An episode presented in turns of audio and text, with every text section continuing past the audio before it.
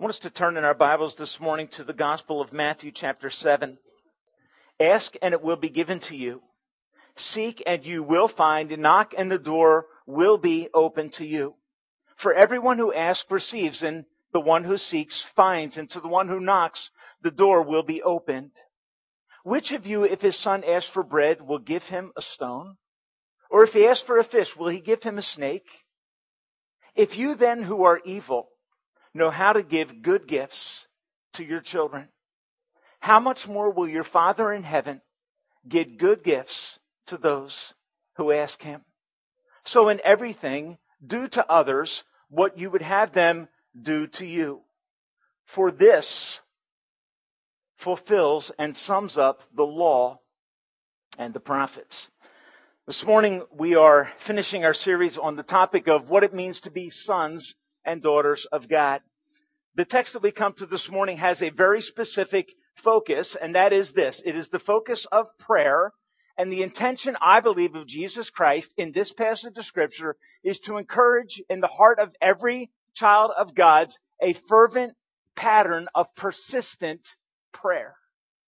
Okay, a fervent pattern of persistent prayer. That is the aim of this text, and through it, I believe, Jesus desires to encourage us to examine our prayer life to see if our prayer life is characterized by fervency and persistence.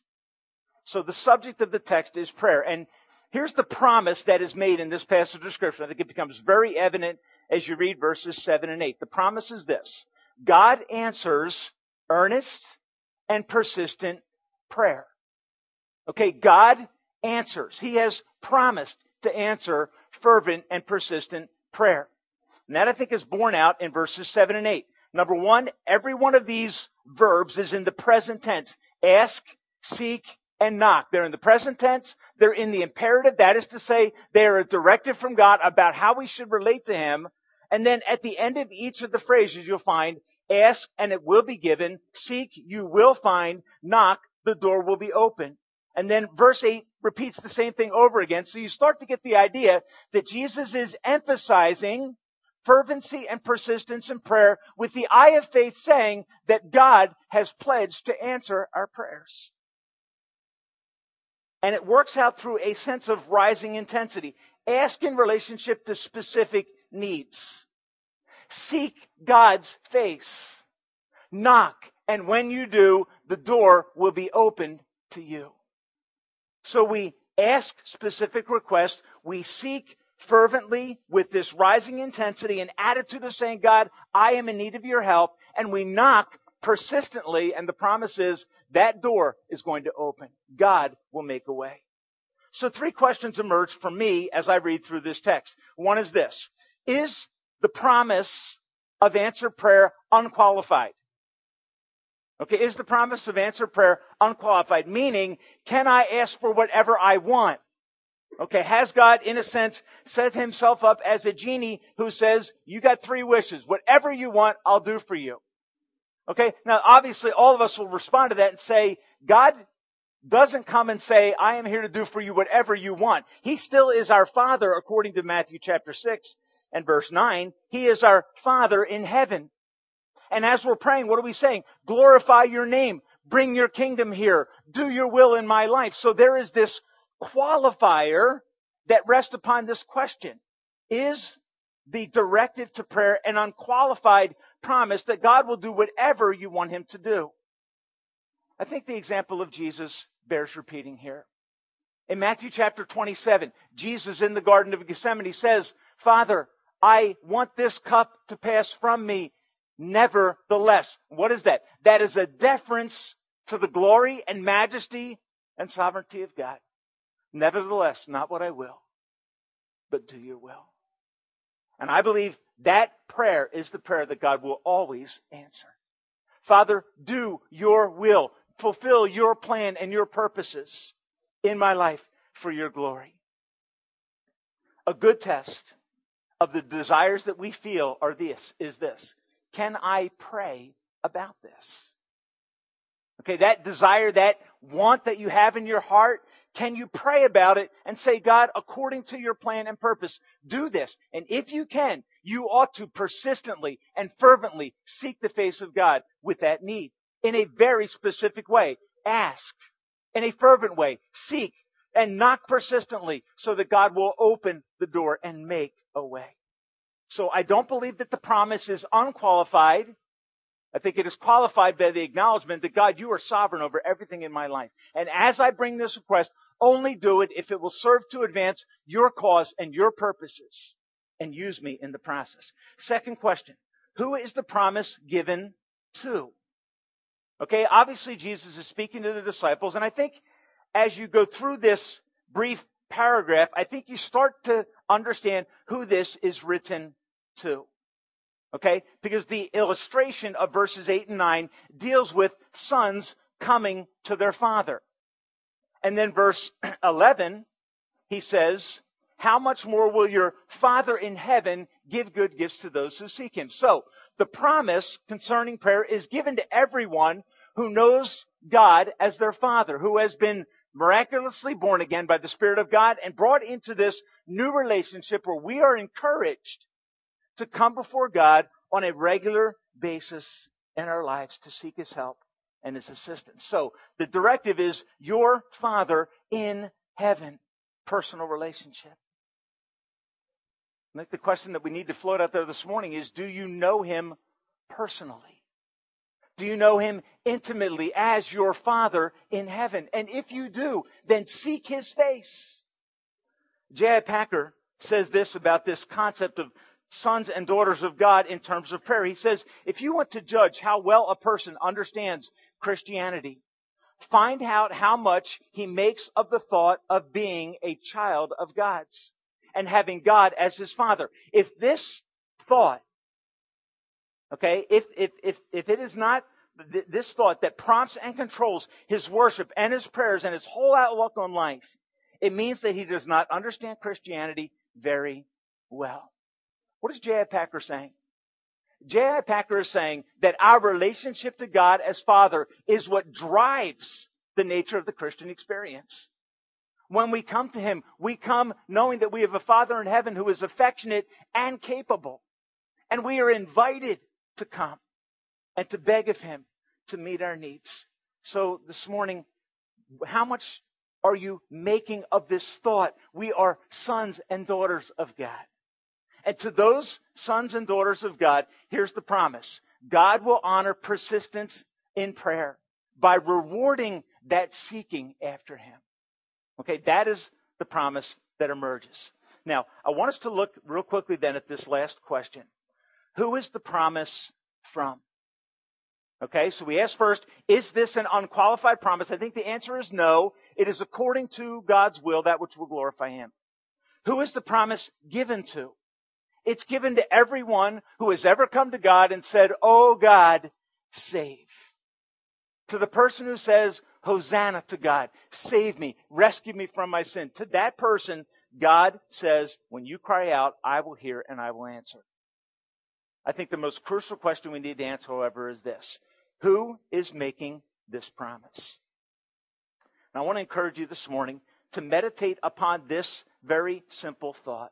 Who is it that makes such a profound promise to us? I will answer earnest, persistent prayer. That's God's promise. What is the God like who makes this promise? Because I believe that the subject of this passage of Scripture is prayer. That's what it's talking about. But I believe that if you ask me what is the center of this text, what is the topic of this text, I think that the topic of this text is God himself. If you say to me, Tim, why do you say that? Because there is nothing new revealed in these statements. What we find in terms of prayer, because he's already given us the Lord's Prayer. So what do we find? We find a discussion in this passage of Scripture. Subject, prayer. Topic, God himself.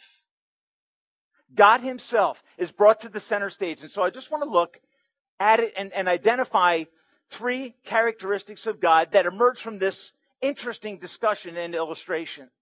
Verses 9 through 11. After calling us to come and to seek the face of God, promising that prayers will be answered, he says this: "Which of you, if his son asks for bread, will give him a stone? Or if he asks for a fish, will give him a snake?" And this is the fascinating statement, because what he's really giving us is a set of contrast. If a son comes to his father with a serious need, I think the illustration is based upon an agrarian culture where you lived pretty much from day to day. You were sustenance farmers. And so if a son came to his father and said, "Papa, I am hungry," okay, would the dad give to his son a rock that is in the shape of a small loaf of bread? That's the illustration. And the response is, if the son's request is serious and in earnest, that response would be absurd. It would be totally unexpected. Second picture.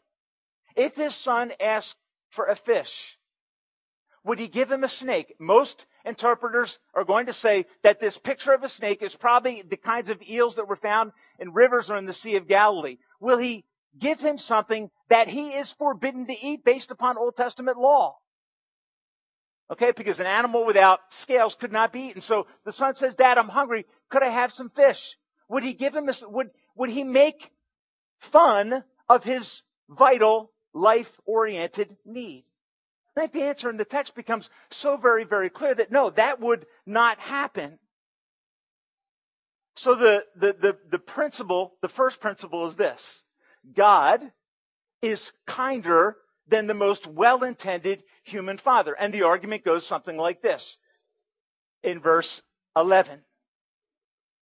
He says, "If you then, who are evil, know how to give good gifts to your children, then how much more will your Father in heaven give good gifts to those that ask?" So here's the characteristic of God that emerges. God is gracious. God is kind in response to the request of his children. He won't belittle us. Parents give good gifts to their children. We give good gifts despite the fact that we're evil, we're naturally self-centered. And yet when our children ask us for something, what happens? Typically our love for our children, our relationship to them as moms and dads, overcomes our selfishness, and we acknowledge that it is a vital and real need, and we respond without any criticism. And God is saying to us, parents give good gifts, even though they are evil. God, the promise says, is even more ready to give good gifts to those who ask. And as I read this, I thought about the kindness of Jesus Christ towards children. Okay, his natural affection, which was not based upon getting political photos. Okay, it wasn't about photo opportunities for Jesus. He just naturally had an inclination to care for children.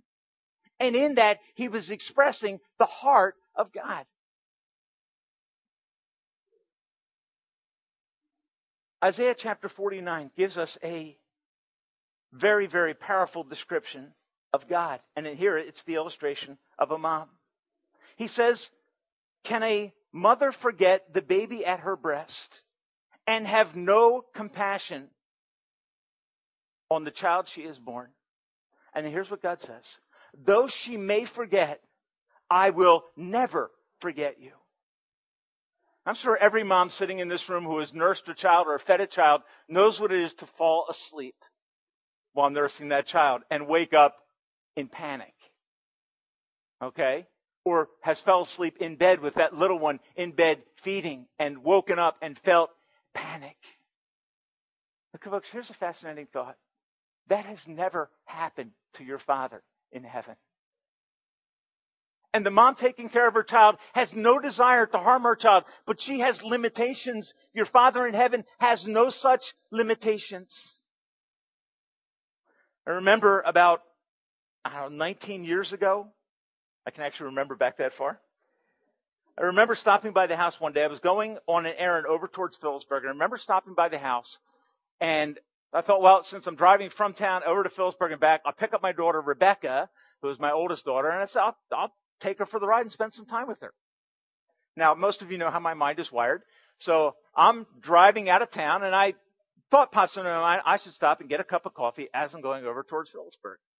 And so I get out of the car, go in the store, and I'm in there pouring my cup of coffee, and then all of a sudden this thought pops in my mind. You know what it was? Where's Rebecca? Okay? In the midst of that busyness and picking her up and then going to this, get a cup of coffee, then I'm going to go do what I'm going to do with her, what happened? The busyness of life and distractions drew me aside, and all of a sudden I'm in the store thinking, oh my word. Okay, now, did I desire to do harm to my daughter? No. But even the best intended father or mother is capable of getting caught up in their own things and forgetting about the needs of their child. Here's what God says. God says, even though a mom could do that, even though a dad could do that, I will never do that. And you know what it says in the next verse? He says this. He says, I have written your name where? On the palm of my hands. And folks, that is a glorious truth. Have you ever done that? Where you're trying to remember something when you get home, and so you say, okay, I'm just going to put it right here because then my wife's going to say, why did you write that on your hand? Oh yeah, I forgot about that. Okay, what God's saying, I have written your name in a place where it is visible in everything that I do, because the hands are the means by which we function. So the thrust is that God is kinder than the most well-intended human mom or dad. He will not belittle. So here's the question I ask you this morning as you contemplate this relationship with God. Are you delighting in God's undeserved and unconditional love? Do you ever sit back and say, even though in the human realm, my father has severely disappointed me or mom has severely let me down, as we heard in some testimonies this morning, you have a father in heaven who is not capable of such failures. He has pledged himself to your care. He is kinder than any others. And I realize that this area becomes a struggle for many because it is hard for some of us to think as God as Father. I want to say this morning, Mom and Dad, sometimes we need to go to our children and say to them, I fear that I may have in some way distorted your understanding of God by weaknesses in my own life, by shortcomings in my own life. And we need to be forthcoming with our children that when you see me like that, that is not what Father in heaven is like. He is kinder than the most well-intended father. Are you delighting in his undeserved, unconditional love? Verse 12 is a fascinating statement, and I just want to touch on this and then move on to our last thought. It says, in everything you do, and before that it says, some of your translations, therefore.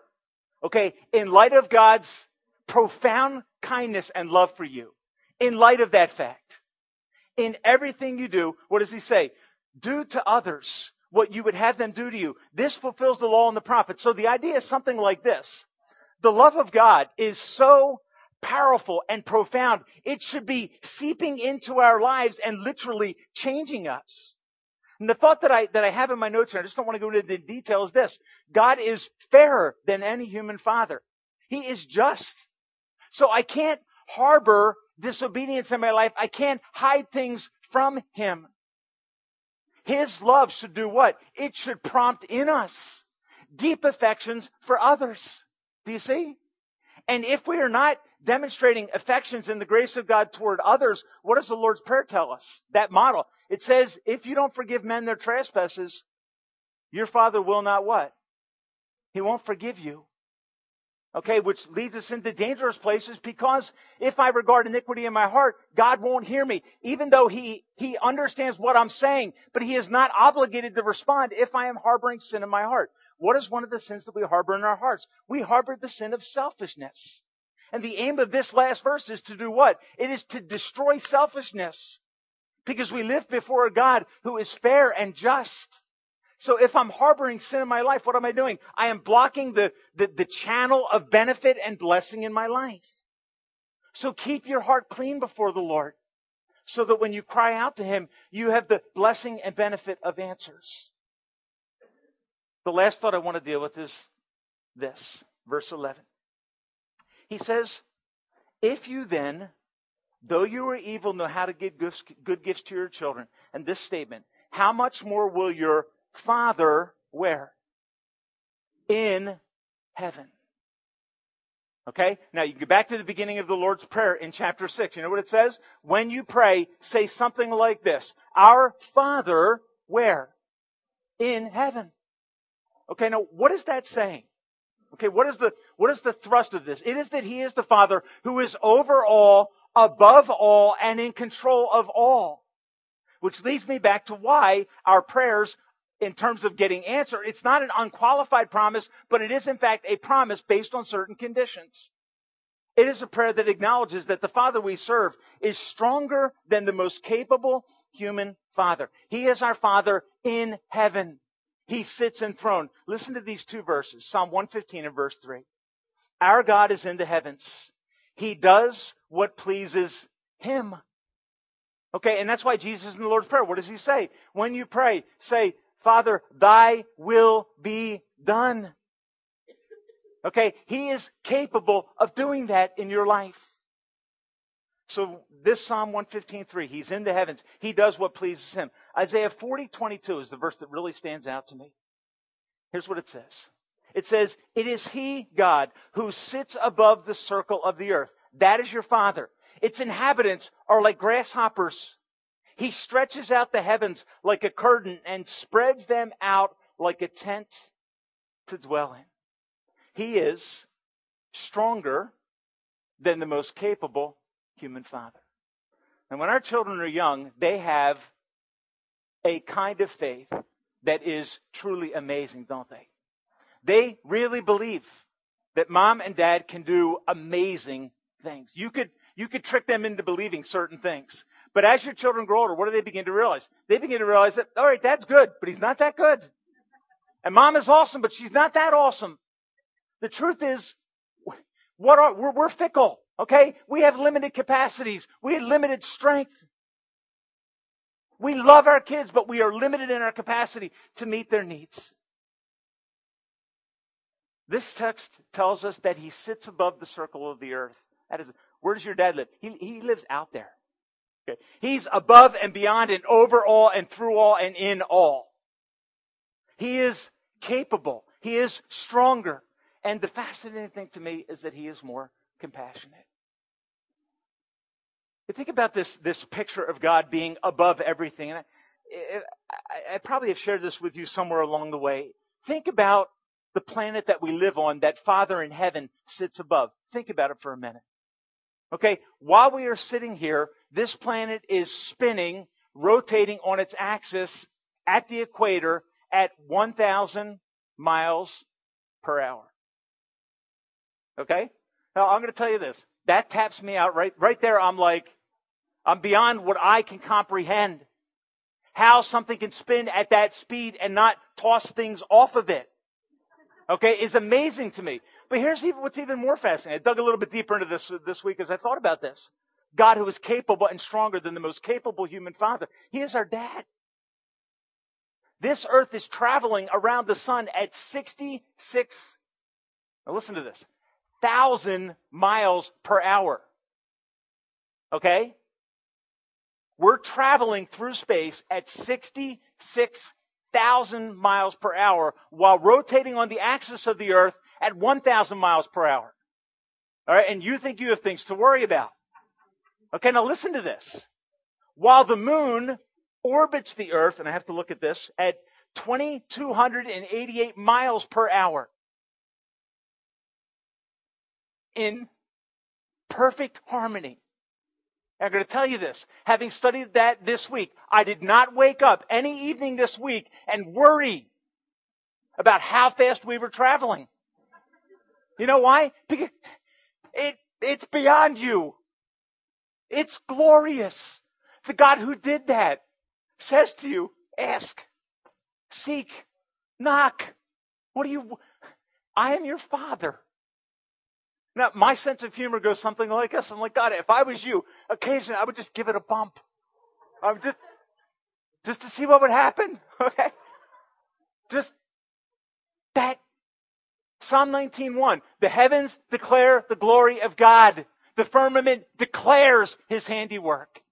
Psalm 8, and this verse just blows my mind in this context. Psalm 8 and verse 3. When I consider the heavens, the work of your what? It's not hands. It's not arm. You know what it is? Fingers. And I think the intention of God is to bring it down to what his fingers are capable of. That is the God you serve. What problem do you have that God can't solve? The most capable human father or mother can be committed and devoted to serving and loving their kids, but we will fall short.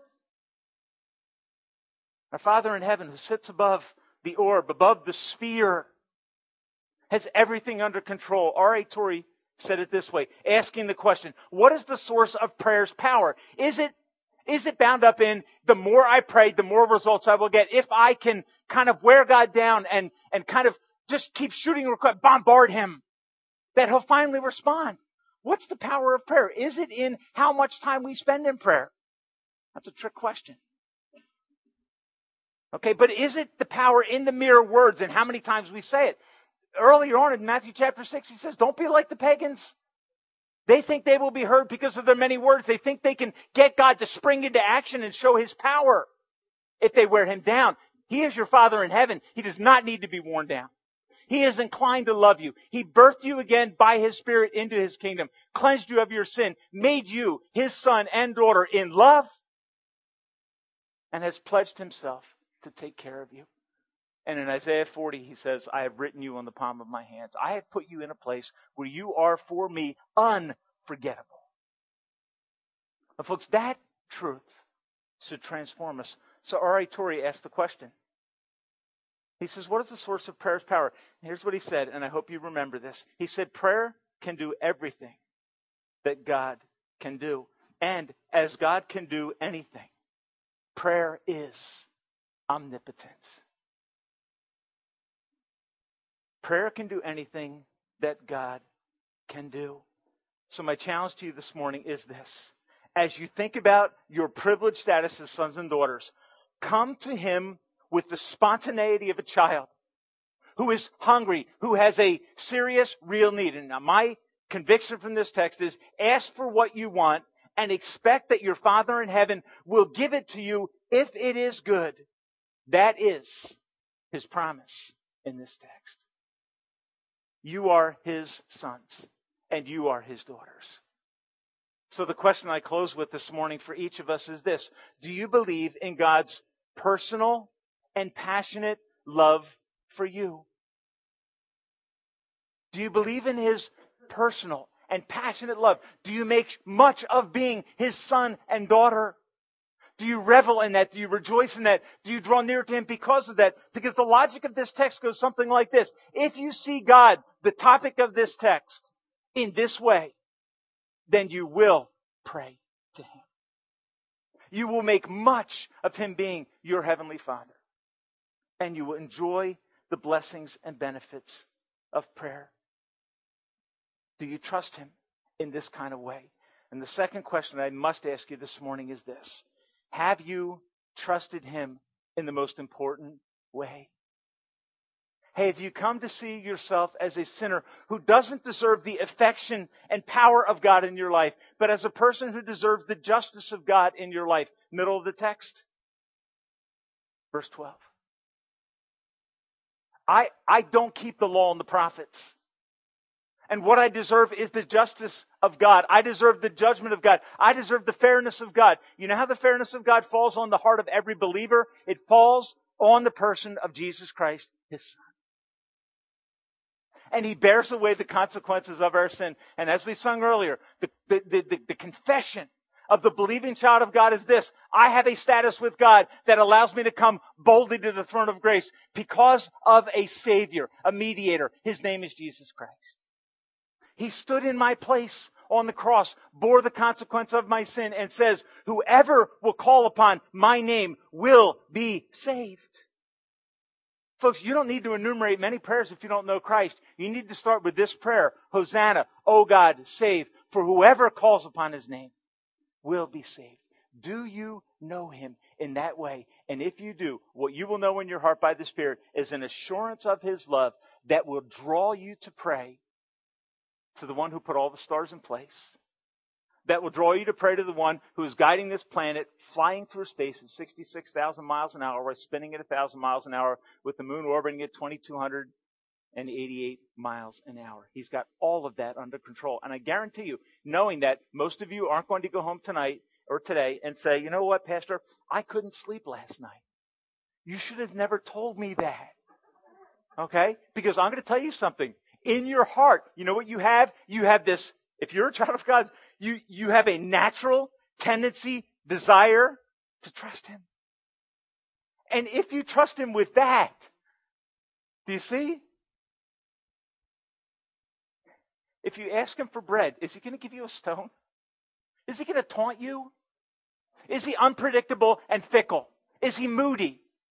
No, James 1:17 says, every good gift and every perfect gift comes down from the Father of lights. What does that mean? He's the Father who put everything in place in the universe.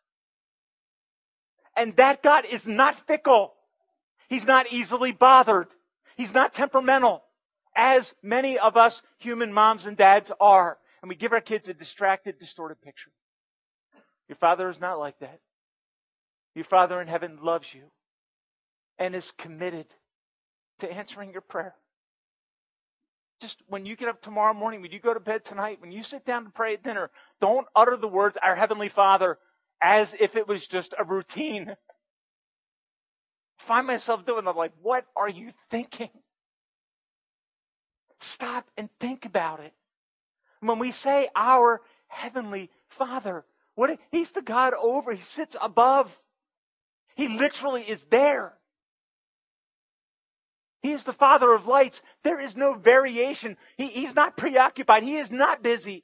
He is ready to respond to the persistent, fervent prayer of the righteous. It, James 5:17, accomplishes much. Do you believe that? Does your prayer life say, I am desperately connected to God. I am resting in His power? Next time you stop to pray, Dad, at dinner with your kids, don't just utter it as if it is routine. Mom, when you sit on the edge of your child's bed, or Dad, to pray with them, make much of God's name. Exalt Him. Look at what He's done. Get them to look out the window and look at what God has done. That's who we're praying to. That God, glorious Creator, has pledged Himself through the blood of His Son to love you and to enjoy you forever. Trophies of His grace. Our Father in heaven. Father, as we conclude this morning, I pray that we